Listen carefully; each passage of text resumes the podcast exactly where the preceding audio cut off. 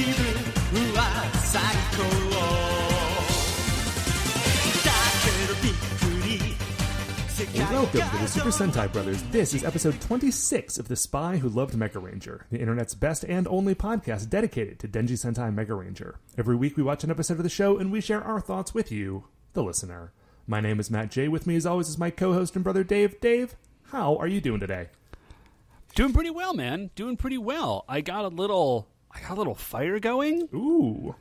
Yeah. Uh Beth bought a Okay, so she had bought just because you can get them through like the grocery delivery and stuff. She had got some like off-brand of those fire logs, you know, like the compressed wood. Yeah, yeah, yeah. Uh, like compressed wood and paraffin, and you just sort of light it and it goes. It's basically like a big square that's kind of a candle and kind of a log.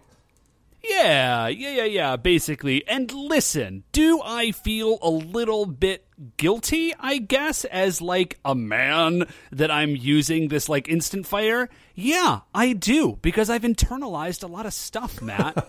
but she did uh but then she we used those and then she got some Duraflame, which is like the name brand, and uh my dude there's a there's a substantial difference. Oh, is this- substantial difference in fire quality. Is this like the sort of thing where, like, you should really get the hefty trash bags? Like, don't just yeah, yeah, yeah. get- We're in don't like, get we're in a saran quality. wrap.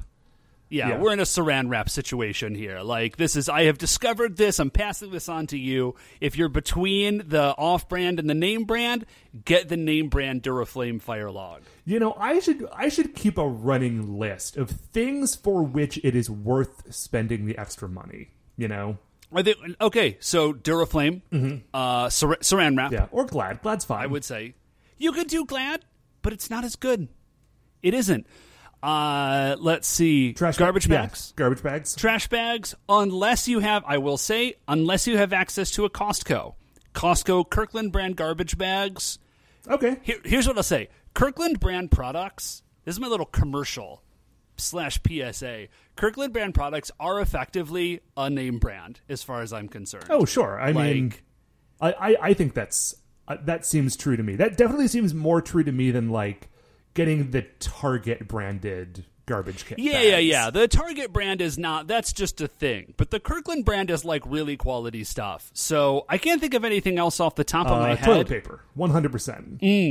toilet paper, Bic lighters, I would say, probably on the list. Oh yeah, yeah, yeah. If you, if you are gonna have a lighter and it's not, and you're not gonna have like a Zippo, definitely get a Bic. Don't get Definitely those get a ones where like the outside of it is clear and the wheel is like sort of set, kind of like high up on t- the like top. You know what I mean? yeah. Don't just don't mess with it. Just get yourself a Bic. Anyways, Matt. Speaking of high quality products, Nice transition. Uh, speaking of high quality you. products, I've been practicing. Dave, today we are watching episode 26 of Denji Sentai Mega Ranger. It is called Really? The End of the Nezar Nezaragia? it would have been so much better if it just stopped. Just really? the title was just really. huh. Uh, anyway, it's it's episode 26 and it's talking about the end of the Nezar Nez, the word that I always avoid saying because I can't pronounce it. The Nezaragia. Um, it's probably not their end because it's episode 26, but we will discuss that in a moment. Dave, before that, of course, first, we have our officially award winning opening segment. Shining in the heavens, there are five stars. What is our first star of the week? So our first star of the week, Matt. Uh, just a quick update as to why there was not a Super Sentai Brothers last week. There was a Super Sentai Last week, Buddies. Thank you very much, Mark and There Brian. was. Yeah, thanks very much, guys. But uh, Matt and I, you didn't, you and I didn't record. Uh, here's why: is that last Wednesday, which is the day before our recording schedule is is uh, a little bit of an embarrassment. I'm not gonna lie, but uh, we would have been recording Tuesday night, but Wednesday night, uh, I was about to go on strike. So like I was going to be on the picket line at 7:30 in the morning uh, on Wednesday, and I was just like not in the headspace to Yeah, do, yeah, yeah. to do this very fun comedy podcast. Uh, Yeah, it makes a lot of anyways, sense. it's yeah, yeah, yeah, yeah. So it was very. I've never been a part of a strike before. I genuinely hope that I never have to be part of one again, just because it's obviously like the events leading up to a strike are not great. Like they're very stressful. Right. Yeah. You don't go on like okay, in America, you don't tend to go on strike for very few reasons.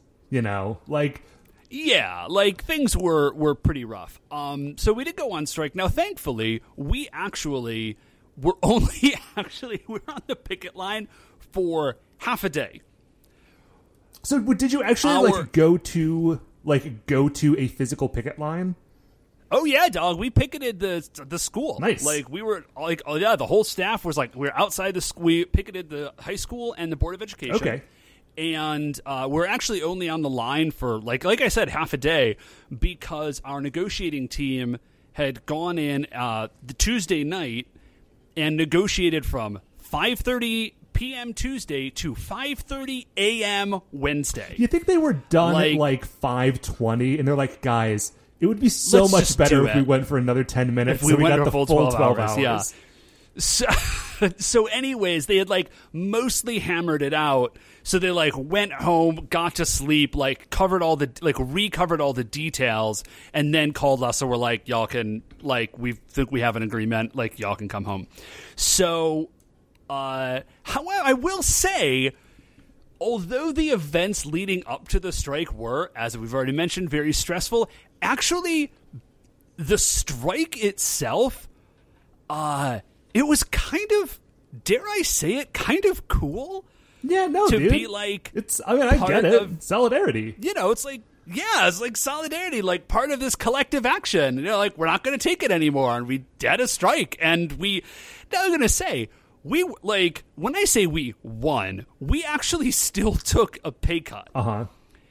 it was just a reasonable pay cut given the hardships that uh, you know are facing us as Right, a society so like we didn't strike for a raise we we were on strike for a more reasonable pay cut effectively um so so we did that. Uh, I got a sign.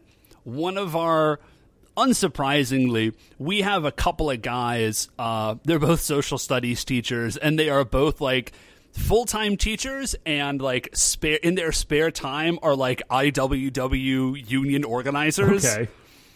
Um. So they That got. I think those are the only times that I will ever be fully accepting of a the title a social studies teacher because it always bugged me Yeah, that they aren't like that it was because you know like when I was in college I studied history. And so I always was like well no like really like there's history and there's politics and like and there's other things. And if you boil them all down into one subject and just call it social studies like you're really like diluting each individual practice. But if those guys are, are, actually like union organizers then yeah those are social studies teachers Yeah, they very definitely are. Like one of them has like a tattoo. Um anyways, so they got us like real old school like strike signs. They're just like re- you know, they're like 2 feet by 3 feet printed on chipboard and like big bold like all red lettering. Uh I'm going to have mine framed. They're super great. So yeah, uh, we were able would to it be resolve it. Uh, too you probably shouldn't get it framed and hang it in your classroom right that that you would don't think you don't think so? Cuz I was 100% planning on it. I just feel like, I mean, listen, would it be 100% amazing? Yes. I just feel like you might be like, you know, sticking your tongue out a little too much at the uh, the admin. But hey, I don't know. Whatever, man. I've got tenure. Get happy. um. Anyways, Matt, what is our second star of the week? Uh, second star of the week, Dave, is Bun Vulcan.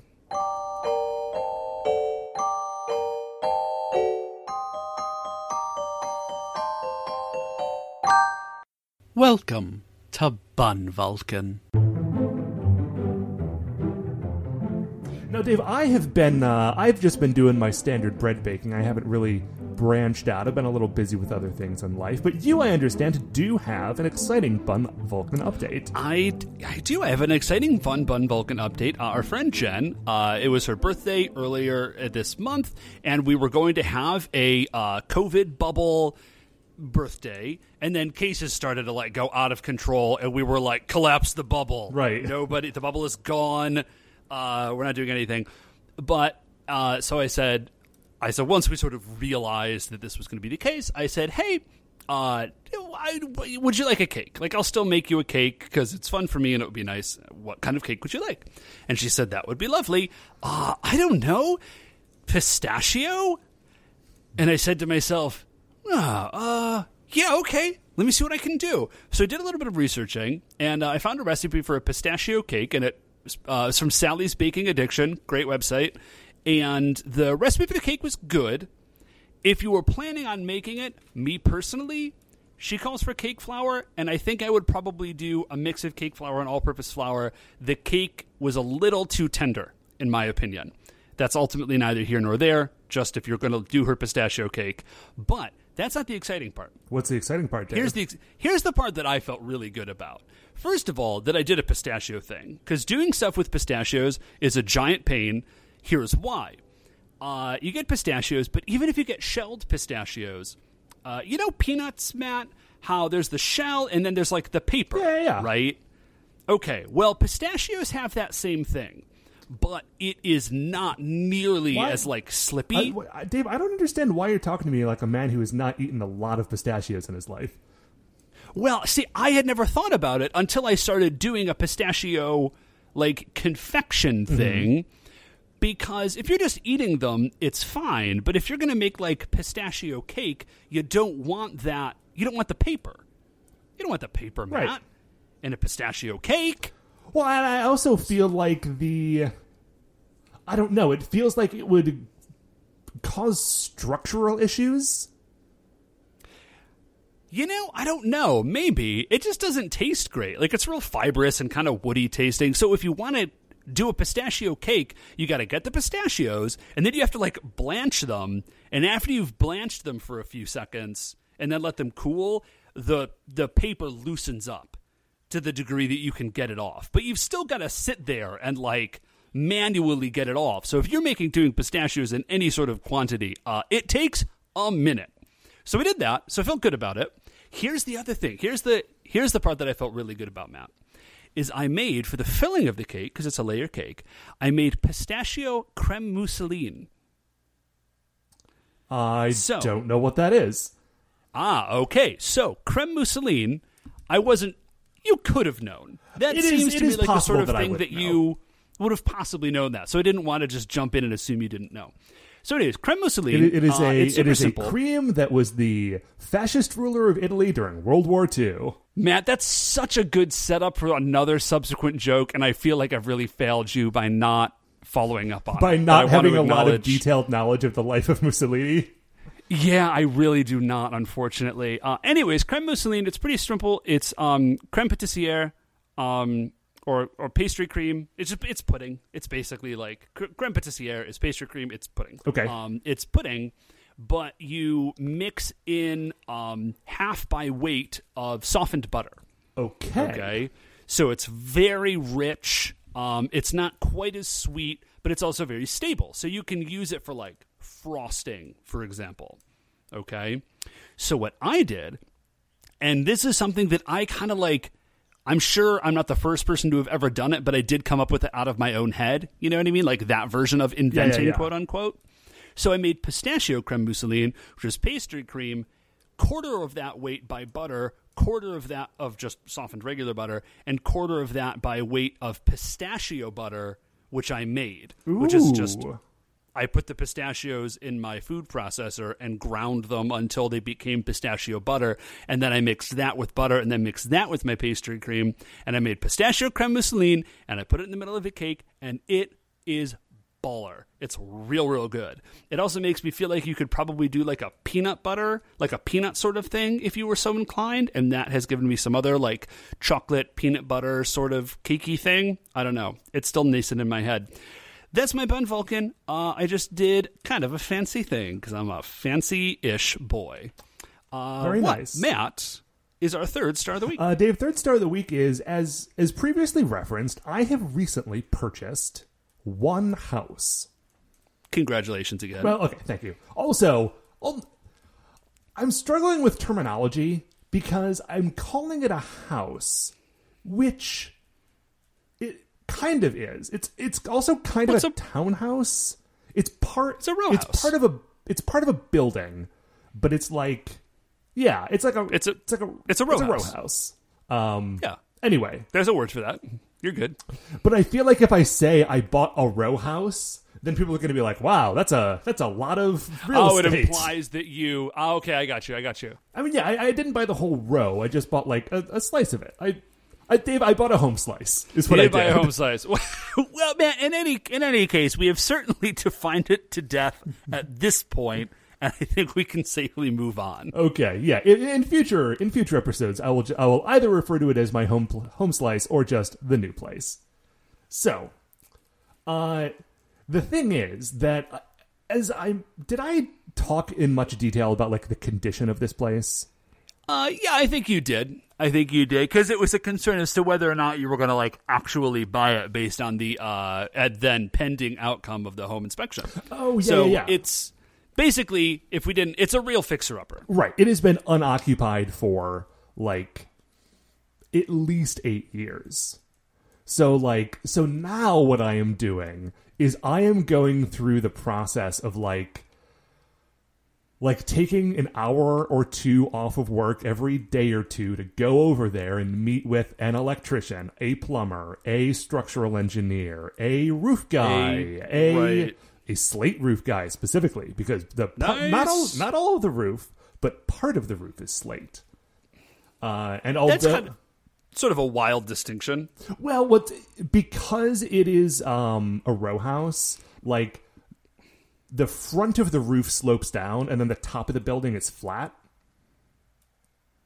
And so on the flat part of the roof, I think it's just sort of like a standard asphalt roof. But on the sloped part that faces Mm-hmm. The, the, street, that's the all visible slate. part. That makes Yeah. no, that makes sense.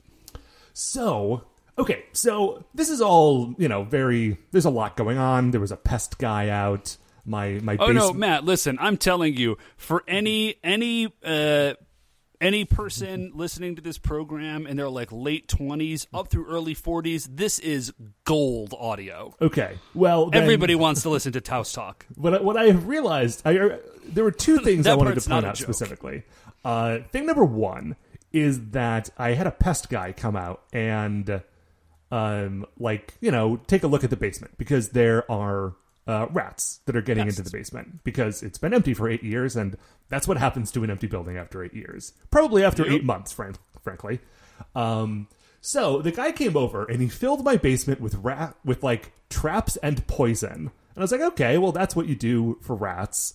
Um, and then I was describing later to a coworker, like, oh yeah, my basement is currently full of traps and poison. And I realized that like it's kind of as though it's like a dungeon in a Dungeons and Dragons game, but like for rats. like they can come in and get the fabulous treasure of like I don't know, being being in my like the great joy of being in my basement and like scooping up a tiny bite of peanut butter that is in a trap. The great gold that is before them.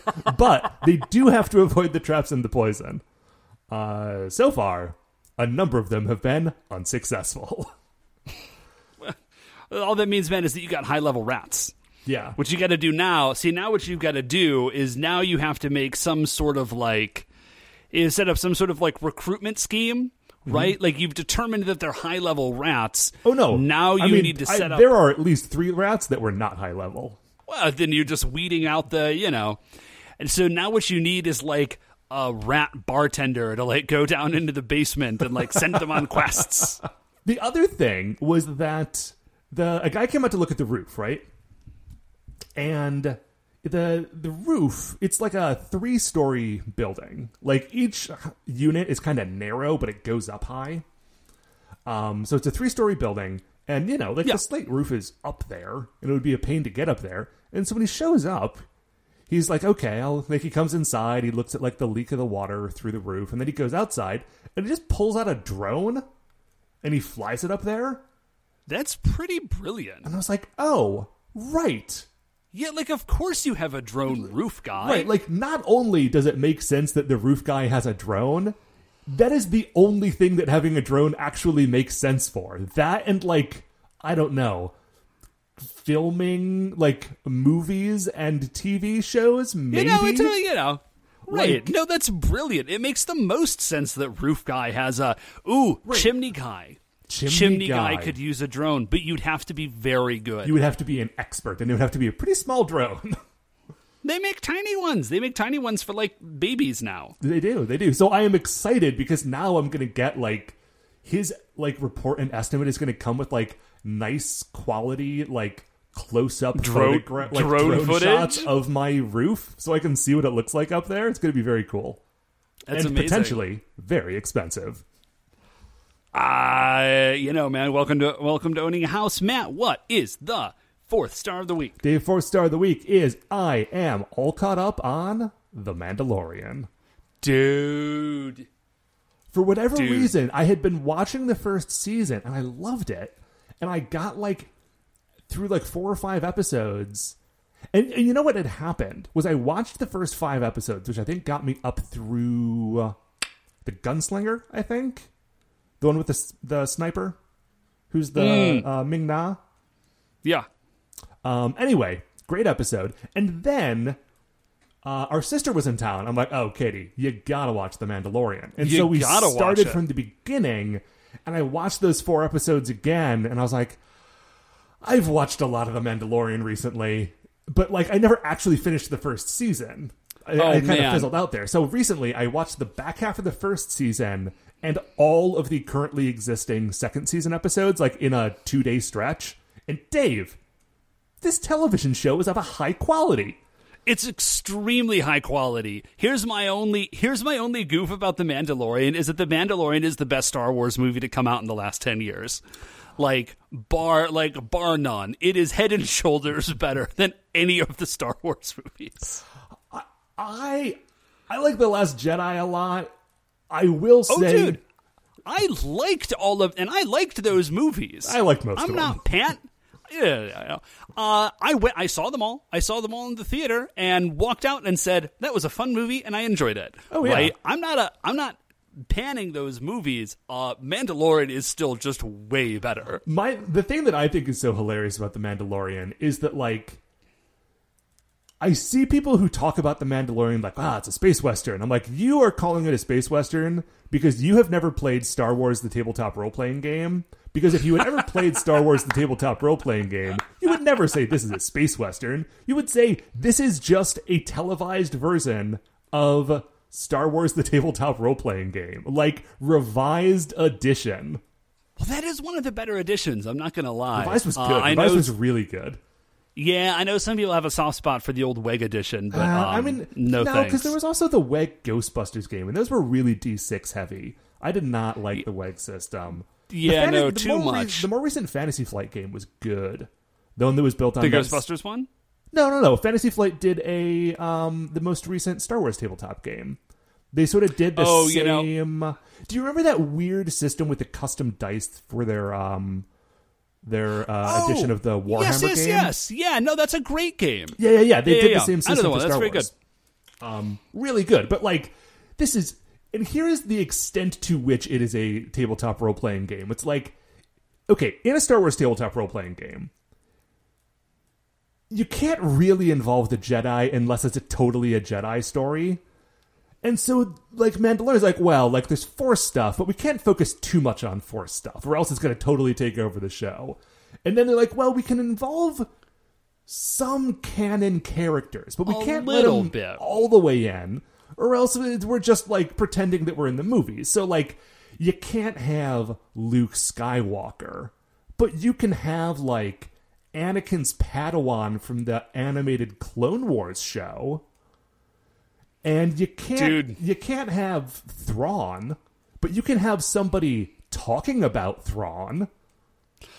Dude, they put Thrawn in. They, they I think we're gonna get Thrawn. I think we're gonna get Thrawn. I, I am just gonna say it right now. Thrawn. I do also, think we're like, gonna get Thrawn. Just I'm very excited Thrawn about it. because Thrawn is like extended universe stuff, like extended universe from books that are no longer canon, right? I get. Yeah, I don't know. It's gonna be weird, obviously, because it's about to be canon again. Right. But uh, yeah, guys, if you're not, wa- I mean, this show is. We're not saying anything nobody else Yeah. is saying. I guess but it we is should have said super spoiler, good. uh, like spoiler warning for the Mandalorian. Um, but dude, the most recent episode was extremely good. There was it a was character- extremely good. There we was a should, character okay, that not we- only did I not expect to see, but when I saw him, it took me like half of a full scene to realize who he was. Oh yeah, I saw the drop for him, and I was like, "Oh, that seems to be a drop for this character, but it can't possibly be that because of a reason." And then I would, they were like, "It is this character," and I was just like, "No way!" Um, yeah, it was pretty amazing. It felt real, real good. Yeah, dude. Check out The Mandalorian on Disney Plus, a streaming service. Dave, what is our fifth and final star of the week? Uh, so, our fifth star of the week, Matt, is that we're reaching a spot in our ongoing mage game where we're going to take a little break from that because we're sort of at the end of an arc or we're nearing it. And we said, well, we know we're having a great time. Let's move on to another game and, uh, you know, we'll, we'll figure it out. So, we chatted about what we would do and we landed on a game that I love that's very near and dear to my heart. It's called Deadlands Hell on Earth, and it's a post apocalyptic game. And I was very excited to discover that there is a new edition of uh, Deadlands Hell on Earth that you can play using a, a new system, Which, is good. is- which is good because Deadlands Hell on Earth and all the Deadlands properties, to be honest, uh, occupy a real sweet spot in my heart. There were games, there were some of the first games that we played, you, me, and our buddy Sean, um, and they are great games. And the system for Deadlands is objectively a hot mess. Oh, it's. There are a lot of fun It's like- it ideas is like in it. Yeah, dude, like it is like barely playable. If you are a person who plays games that has never played this, to play Deadlands Hell on Earth, you need a full set of dice. Mm-hmm. You need uh, a poker deck. You need, sorry, a full set of dice, multiple poker decks. Mm-hmm. Uh, you need a pot of poker chips. yes. Is there anything else you need? I think those are the only things you need. So, like, when you roll, this should just give you a clue. When you roll initiative, like, you use the dice to roll initiative. Based on the results of the die roll, you get dealt cards. And then each of the cards are resolved in order from like two up in suit order from club, diamond, heart, spade. That's bottom to top. Yeah, sorry. So you go bottom to top. No, no, no. You go top down. Yeah, That's so right. if you have the ace of spades, you go first. If you have the two of you clubs, get to you, go, last. first. Yeah, so there are like there are Sorry, two of hearts and there's the last. jokers. The jokers are in there too. So there's 54 different uh, possibilities for your initiative, but you need a deck for the heroes, and the NPCs need a deck for the NPCs. Like, and that's guys, that's just initiative. Yeah. Uh, the whole game is like that. So, anyways, there's a new version of the game. Um, we're gonna get cranking on a new, fun post-apocalyptic uh, adventure here. I think it's gonna be a great time. I'm certainly looking forward to it. Uh, and you know what else I'm looking forward to, Dave? Discussing episode 26 of Denji Sentai Mega, Mega Ranger. It is called. Really? The end of the impronounceable word? No, the end of the Nezuregia. Nezuregia. Um, it was written by Yasuko Kobayashi. Its original air date was August 17th, 1997. Uh, you can watch along either on the DVDs or at shoutfactory.tv. Once again, Mega Ranger been good. Definitely dec- recommend it. Uh, okay, we're going to take a break. We're going to be right back, and we will talk about it then.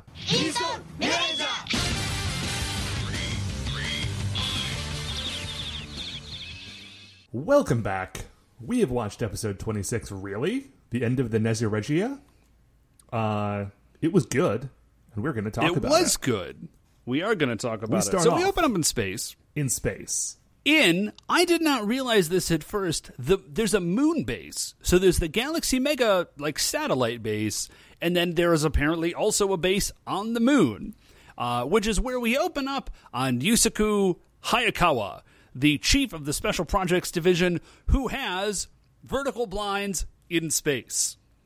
Yes. Very good. I mean, listen, dude. Like he doesn't have he doesn't have space blinds. He doesn't have just like a shut. It is like full on. There's not a blast you're- shield that comes There's down. no, it's just like there's like the little stick that wiggles it back and forth, and like the dumb little rope that twists them. That's his space blinds. Um, so he's at his computer working assiduously. Yeah. All of his underlings are very pleased. They're like, "Ah, this is so great." He's saying it to Uh, himself like, "There's so many improvements that can be made. I have to focus on this." and they're like, "Ah, good, it's Hayakawa's back, man." And uh, you know, they're on track. They're back on track with this big special project. So we loop around and uh, we get a look at the details that actually Hayakawa is reviewing on his computer. And what he's looking at is not like project specs for this special project that is so important. He's just watching game tape. He's just watching the previous episode and like, okay, when I was fighting that monster, I should have dodged that attack. I'll need to be more careful next time around attacks. It's incredible because, of course, it demonstrates a couple of things. A, that he already knows that he's going to be ignoring Dr. Uh, Kubota and he's definitely going back out in the field. The second thing is that, like, this demonstrates for us, like, how good Hayakawa is at whatever his specific job is because he took all that time he like presumably took time off to like fix mega silver suit and like upgrade it or whatever and he took time to go down and like hang out on his sweet pad and like ride a motorcycle and be a cool guy. And now he's back and they're like back on schedule. So so he's good. Yeah.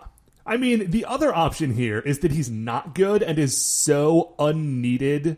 Like, Kubota thinks that he's important, but actually all of his underlings are, like, doing all of his work for him and always have been, and he can just sit at his desk. But the guy does Okay. say that we are now back Right. on the schedule. So I'm choosing to believe that he is that good at his job. Well, and his own underlings are like his own like direct reports are excited that he's back. And because like things are, are working out for them, like it's better now that he's here. And So typically, I if you think have a boss that you have to do all of their work, you are not excited when they come back. you're not excited when that guy's gone or that when that guy's back. So, anyways, uh, we go there. Uh, we go down Wait, to Dave, the Digital on. Research Club. Hold on. There is a very important detail that we are glossing over here. Oh, I'm sorry. After he talks about how he needs to be more careful in the future, he stands up. We see the sleeves of his lab coat are rolled up because he's cool. He's a cool scientist. And then he just starts shouting and kicking, like basically at his desk in the lab, like, yeah, I'm gonna kick him next time. Just like this. He's doing the full on like Tommy Oliver kicking and yelling in his science lab. now he is very good at those kicks. Super good. credit where it's due. Yeah. So, and Matt, I just want to say, I think you and I can both agree that rolling your sleeves up does definitely make you cooler. My sleeves are rolled up right now. You can't see them because Oh, my yeah, shirt's man. under a cardigan, but under that cardigan, rolled up sleeves. Actually, yeah, my sleeves are always rolled up. my cardigan sleeves are a little rolled up as well. So, Matt and I, this is one of these great little, like, weird anthropological things. Matt and I always roll our sleeves up.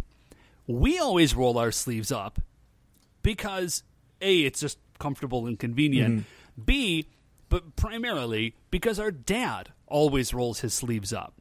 Our dad always rolls his sleeves up, I think, because partly because dad was an engineer, and partly because his dad, our grandfather, always held his sleeves rolled up because he was an engineer.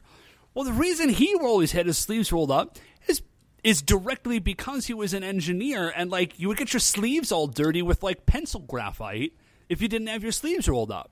So like science guys and engineers always wore short sleeves so they didn't get their shirts dirty all the time. And now in 2020, a librarian and a high school English teacher are rolling like rolling around with their sleeves rolled up because like 60 years ago engineers didn't want to get graphite on their shirts.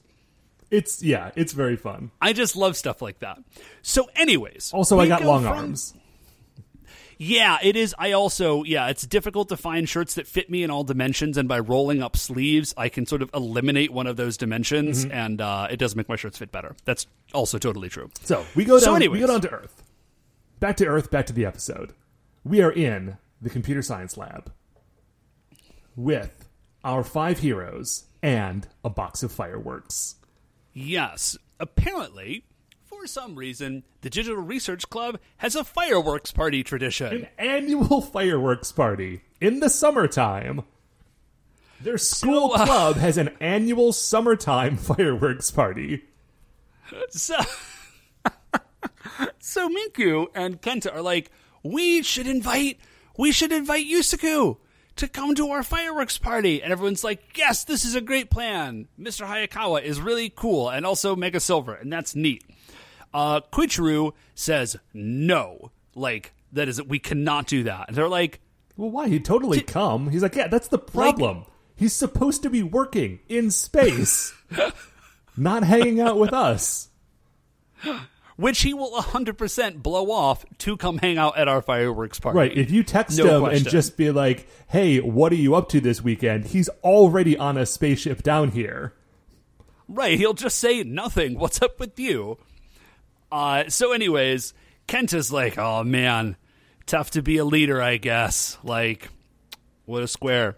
So we go from there, and There's an we alert. just see some. Oh yeah, so there is an alert, and we immediately go see what that alert is, and it is some kune kune chasing just what appear to be like it's a, a salary man, it's just like a dude in a suit, and then uh, Gyrail shows up.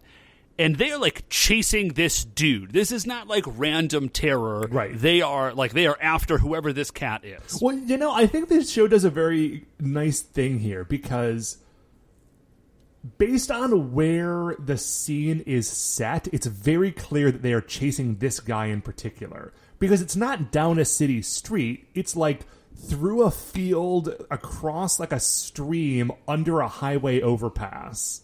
Like, there are no other people around. They are specifically chasing and hunting this guy.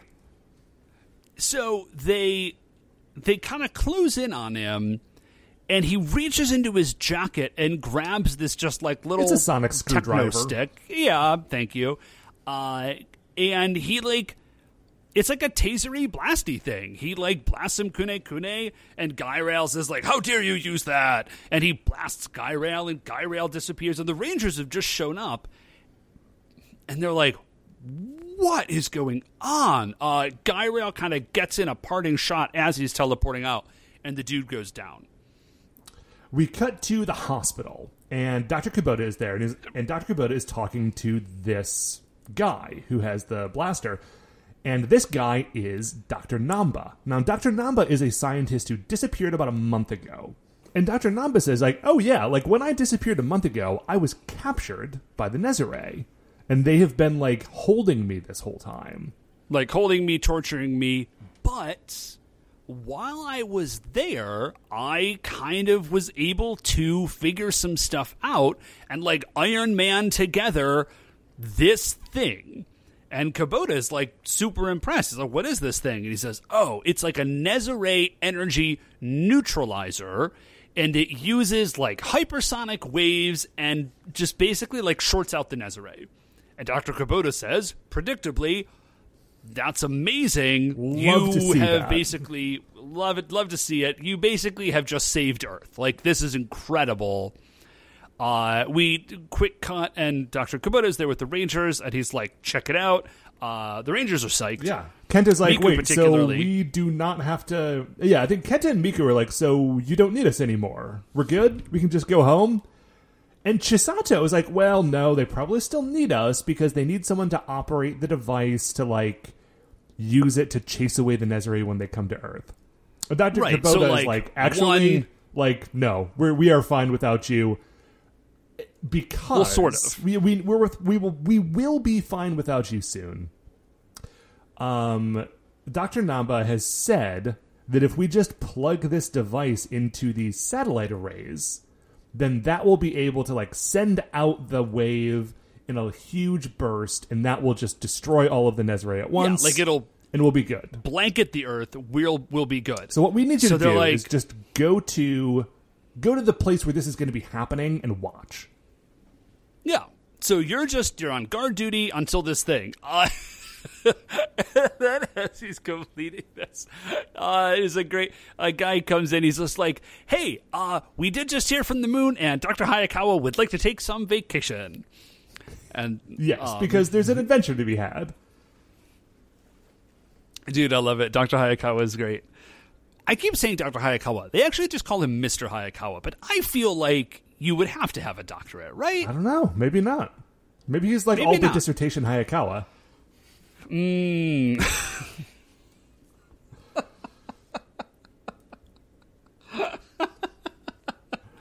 Okay, really- so at a this good joke. point, I have an I have a bit in Um, my notes that says, "Okay, Doctor Namba is clearly a bad guy, and this is obviously a trick." Okay, dude, you good for you, man. You caught it faster than I did. I was I mean, I obviously knew that there was going to be a twist. So sorry. Spoilers, Matt is right. I knew there was going to be a twist because obviously they're not getting rid of the Nezareja in episode 26, but I did not particularly see this thing coming quite yet. Quite yet. It's Yeah, no, it's pretty I was I was wrong about the specifics. I thought that this was going to be like a Shiborena mind control thing, and it turned out to be something totally different and crazy. yeah, But so it, this we- is when my my my spidey sense started tingling. So we see the Rangers, they're camping out. They're just literally camping out. Kenta did bring the fireworks.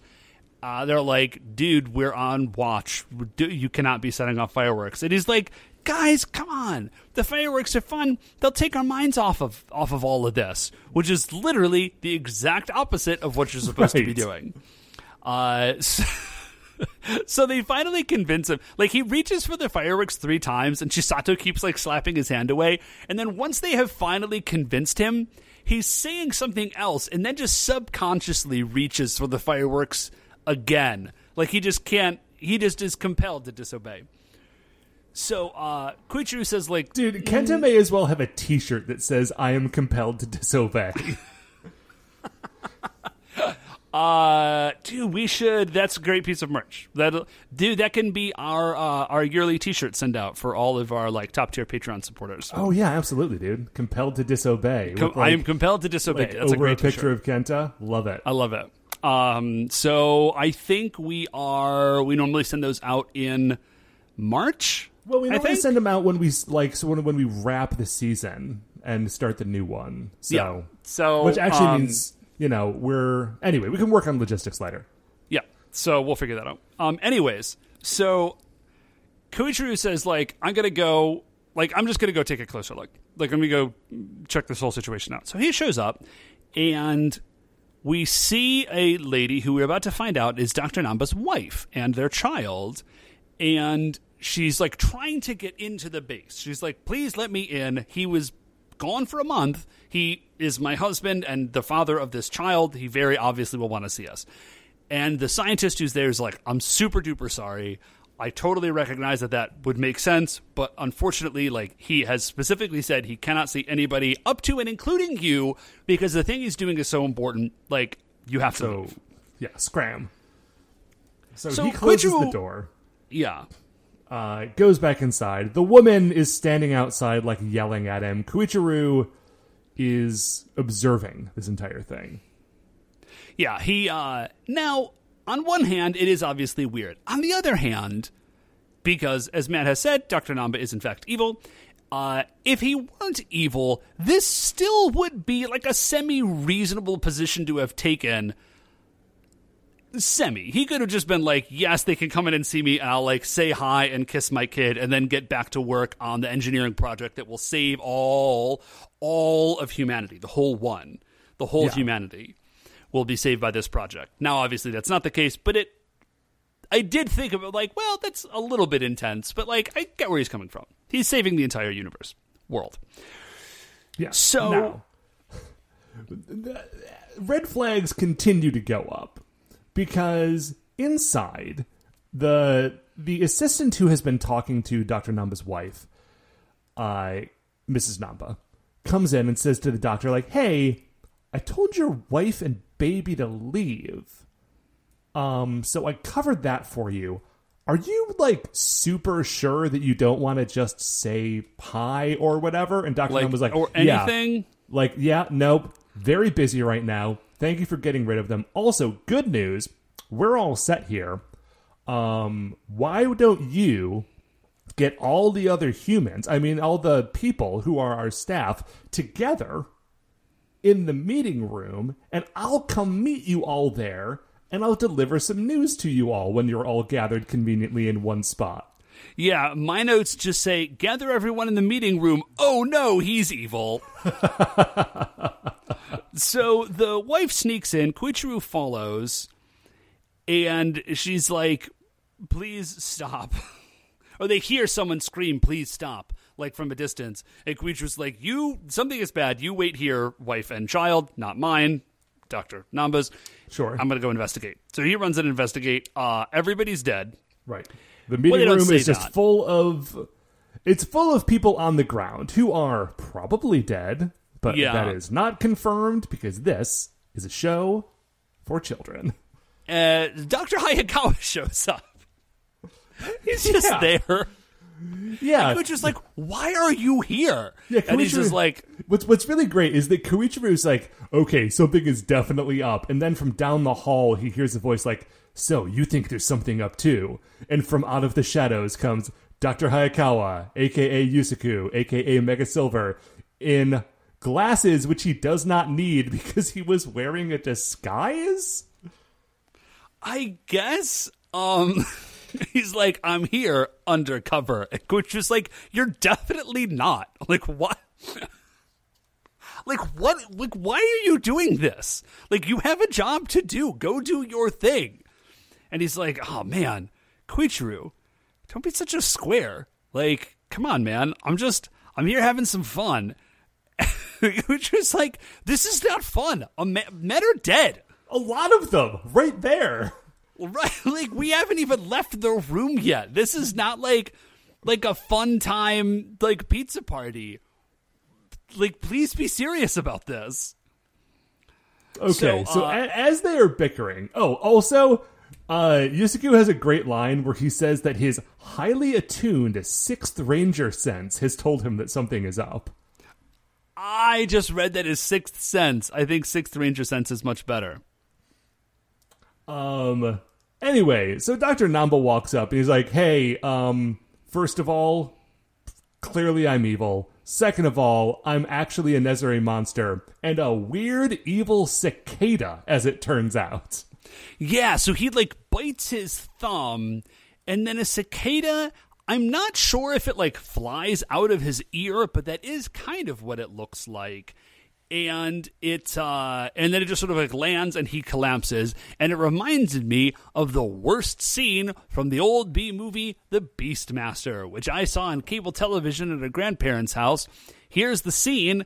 Uh, a dude is just like held down and then they put like a a wiggly worm in his ear, and then they cut away for like a hot second, and then they cut back. They've put like an Alka Seltzer in there, and there's just like foam coming out of his ear, and then they just put a big old green, like black mask over his head, and he becomes like a mindless berserker because like this worm ate his brain. Um, That's pretty bad. yeah, it's pretty bad. I, I don't. do I don't like it remember in movies where bugs go from outside of someone to inside of someone. Man, That's I'm one gonna- of the things that I really don't like in movies. You know, man, I'm going to go ahead and, and just remove the in movies caveat. Sure, just that that's, you that's said. normally where I encounter it. Yeah, like the I'm scarabs make a, from the mummy. Oh man, that's bad. That's bad. You got to keep you got to keep your feet under the blankets to avoid that scenario. But yeah, I'm going to take a general stance of I don't like it anytime in any scenario when a bug goes from the outside of a person to the inside of a person. I guess I could make a slight exception for if you have decided to eat a bug, but only kind of. Yeah, that's a choice. I respect that choice. It's not one I make myself, but you know, I, I guess I would cross that bridge if and when I came to it. Dave, now we got a big monster cicada, and I thought I thought that the trick with the cicada was going to be like I thought that the gimmick because you know there's always a gimmick. There's a reason why they choose a cicada. There's a reason why they choose the animal that they choose generally. Yes. I thought it's like, oh well, cicadas like hibernate inside of their like That's what I thought too. It's They- a dual thing because it works on both multiple yeah, like they hibernate inside and then eventually they pop out and then they're annoying. And that's what's happening now is that this has been hiding inside and now he's out like a cicada does. Yes. Here's the second part of it. It also makes the terrible cicada noise. Uh, and so here's what we find out. Obviously, Dr. Namba has not created a Nezare destroying device. He has created a human destroying device and tricked the Rangers into helping him do it. It's a very good plan. Also, Cicada Nezare looks horrifying. Do not love it. Yeah, it's a it's a I mean, very it's a great design. It is. It's a very bad, very bad, bad look because he does just. He looks like uh, he looks like the fly, but a cicada. It's very bad. And then I had to mute my my computer because the noise that they were playing was genuinely terrible and was starting to give me a headache. And it goes like on it for was an, so long. it goes on for a really long time. It was actually very meta because because I felt as a viewer of the show like Cicada Nezare was was also attacking me. Like I was part of I became part of 4D the show. experience. Yeah, it was very bad. Now thankfully I could just mute him, uh, which not everybody in the show had the option to do. So the Rangers are outside. They're like, that obviously is bad, and Oh, and by the way, that's what the transmission is. Like the thing that they were plugging into the machine was not an anti-Nezare wave; it is an anti-human brain wave, which is this horrible sound. Yes. Oh yeah, yeah, yeah. So uh, the Rangers are outside. They're like, "That's the satellite dish. This is very bad.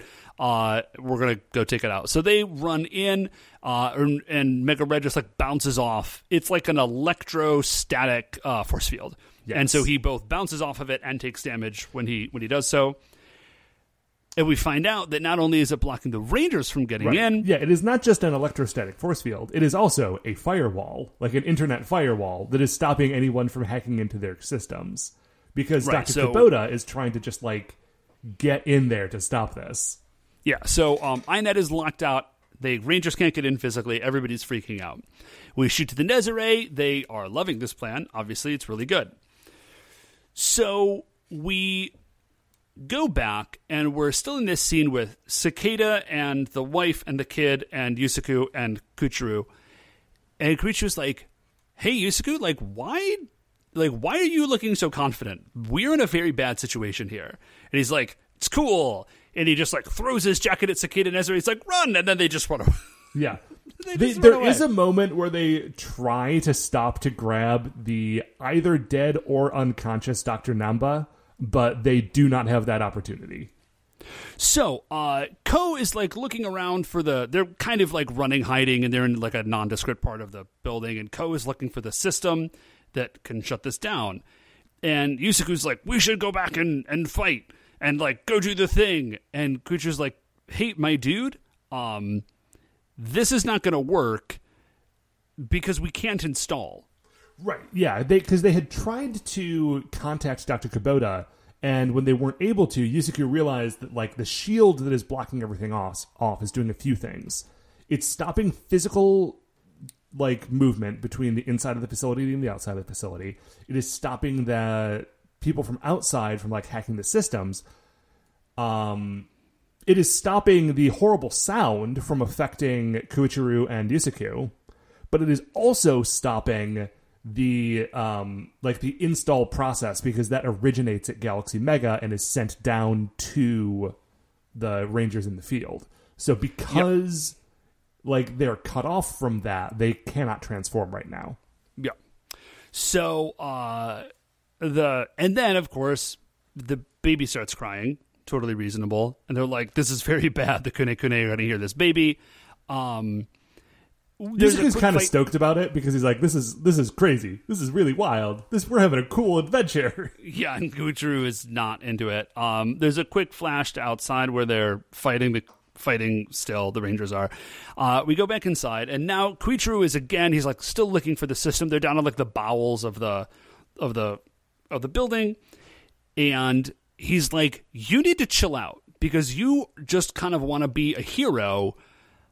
And this is not that like we're not doing this to like hang out and have like fun time hero times. Like this is really serious, and you need to you need to serious up.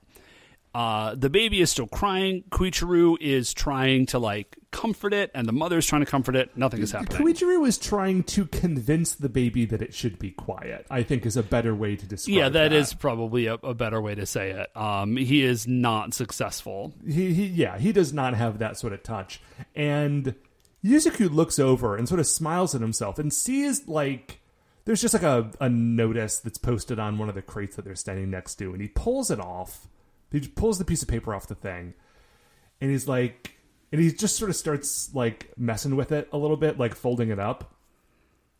And he's saying like man like you definitely need to chill out sometimes. Like your very intense like demeanor Like leader thing. like is not always the right approach.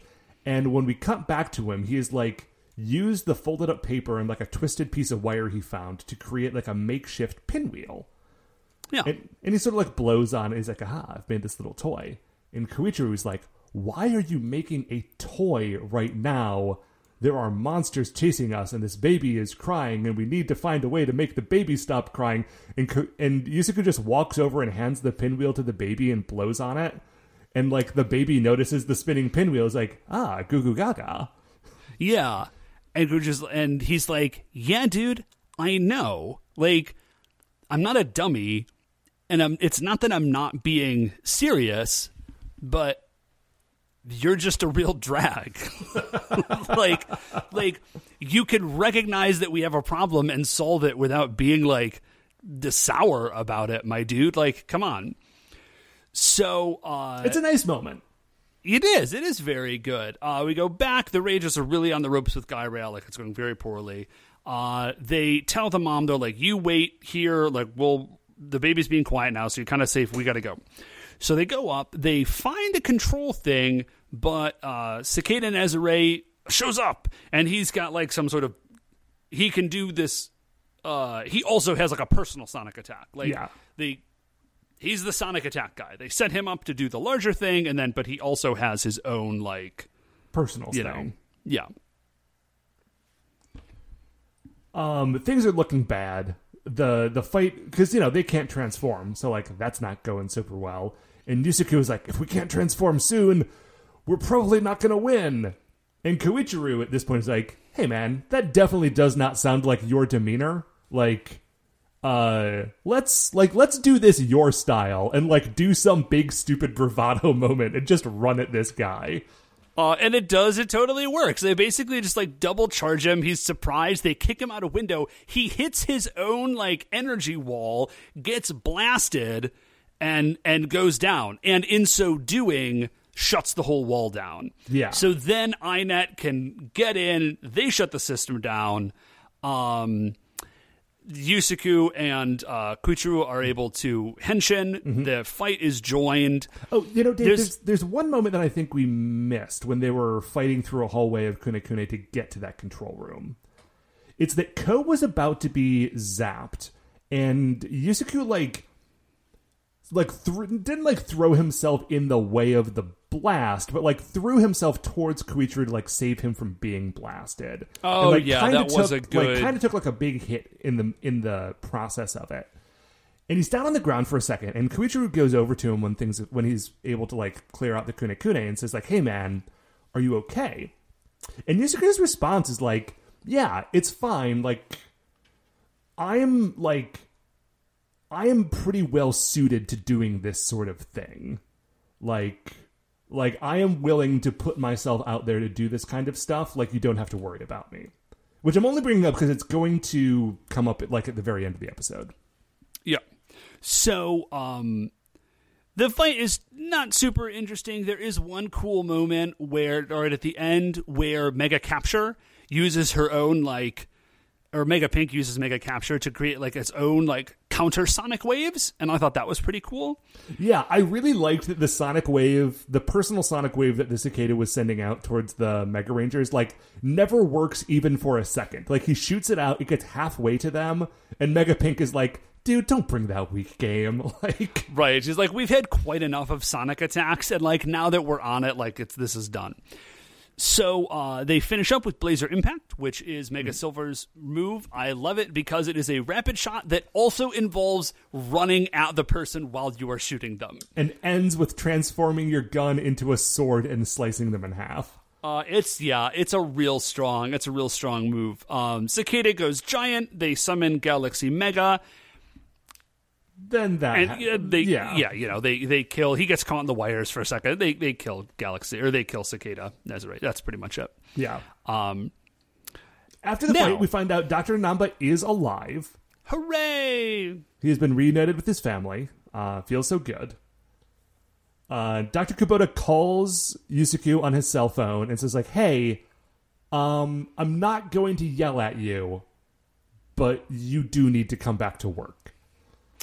Yeah. Uh, Kenta gets out the fireworks, and they're like, "So the fireworks, like you should stick around." And Yusaku's like, "Well, I got to go back to work, but like this won't take long. Hooray!" Yeah. Well, and also And they- says, like, okay, that's like right. you can come and like you can party with us.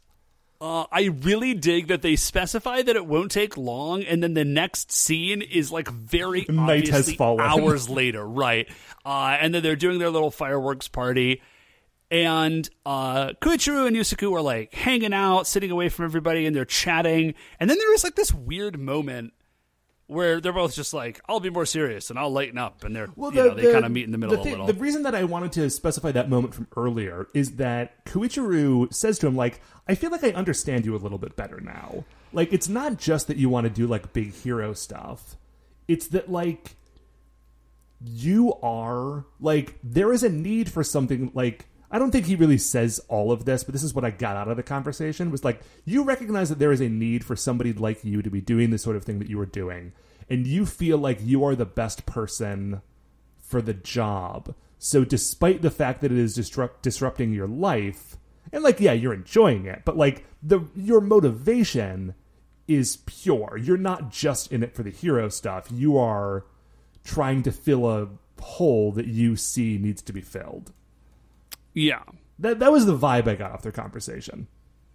Yeah, uh, it was. It was very good. And so then he sort of like Kuchar like sort of scoots in towards him, and then Yusaku scoots away, and then he scoots in again, and Yusaku scoots scoots away, and then the other Rangers are like, "What's going on over there? You guys are suspicious," which is like a weird like. Like the only thing that, im- like, I don't want to be this guy, but like, are they implying that there's some sort of like romantic thing that they're being suspicious about? Because I that don't is know. a Ku- wild Koichiro- jump. Koichiro does use He does- uh, Yusaku's lit sparkler to light his own sparkler. Yeah, and like Kuchar like, is an- definitely in- putting off that energy. Yeah, like it.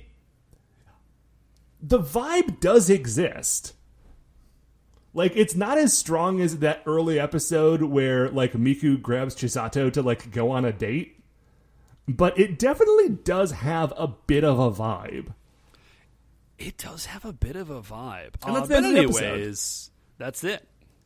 Um, but it's not the end of our episode, Dave, because first we need to determine where Cicada Nezare lands in the Creature Royale. And before we do that, I feel like we should have a conversation about the Creature Royale. And when I say I feel like we should have a conversation, I mean you have suggested that we have a conversation, but I was already mid sentence. So here's the deal. instead. I just, you know, the um the creature royale at this point is 200 plus monsters long, and I just got to be honest like it is it's it's become very unwieldy. When we were two seasons in, three seasons in, it made a lot of sense. Now that we're on season six of the show, the list is so large uh, that you know sometimes I don't really remember the monsters, and Yeah, like it- it almost every becomes- almost every episode, I have to we have to pause while I say to Dave, "Who is N.N. Narenko?" And then we And then look we it up and we kind of remember, but like it's it, it is becoming difficult. It's it's unwieldy. The list is So yeah, so here's what we've done. Uh, we're actually kind of take a cue. We still like the idea of it. It's still a fun exercise. We're going to take a cue uh, from Matt and Mike over at Ranger Danger, and we are just going to be doing it by season from now on. So, uh, our list of just the Nezare monsters Neobat Nezare is at the top, followed by Antlion Nezare and Rose Nezare, then Bee Nezare and Toad Nezare and Poison Moth. Uh, now, up from the bottom, we've got Scorpion Nezare, the non monster, Stingray Ne- Nezare, Elephant Nezare, and Moray Nezare. And then everybody else sort of falls sort of somewhere in between. So, in this list, Matt, where do you think Cicada Nezare falls? I think Cicada Nezare's pretty good. He's pretty good. Cicada Nezare, maybe because he was like controlling a scientist to do a bad thing with a science base, gave me kind of Bee Nezare vibes. Also, he's a bug, and bees are bugs. He is. Yeah, I don't. I don't think is- he's as good as Bee Nezare. No, um, I don't know. He's got a very cool plan, and I really like that he kind of had a different spin on like the mind control thing. Um, his monster design is good, but I do hate it. It's good in But a way that makes me really loathe it. Yeah. Yeah, but I think that's that's like the point. Um, so I would agree. I don't think he's as cool as Bee Nezare. Okay, another But- mind control, another scientist. I'm sorry, let me rephrase this. Another Nezare monster that controls the mind of a scientist is Owl Nezare. That's at number I get. seven. Well, I was going to say. To be fair, they're actually pretty thick on the ground. Yeah. Um, I would say I like Cicada Nezare better than Owl Nezare. Not quite as well, actually. I think that's a good spot. Just above Owl Nezare, not quite as well as Poison Nezare. Poison Moth Nezare. Okay, so that is number seven on our Nezare uh, branch wing bracket, or Nezare bracket of the, uh, the Creature Royale.